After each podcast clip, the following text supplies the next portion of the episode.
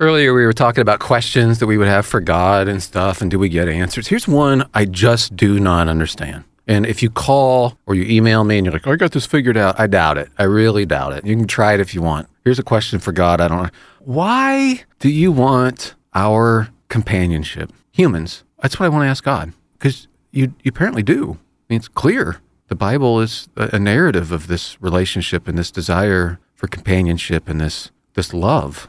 That blows me away. This isn't one of those questions like, well, now I have doubt about my faith. No, no, no. Because I recognize he's a higher order of being than I am. He's got his reasons I can't fathom, but I'd like to know that. Because I look at us, I look at me, maybe you look at you, like, really? Yeah, I don't want to be with me and all that he has gone through right. to make sure we can stay together. Right. And then we all discount ourselves like, okay, maybe he wants to be with other people. No, he mm-hmm. wants to be with he wants your companionship. He wants to hear from you. Yeah, he can he can know you without you saying anything, right? But he wants you to invite him into that. Like that boggles my mind. But he he wants us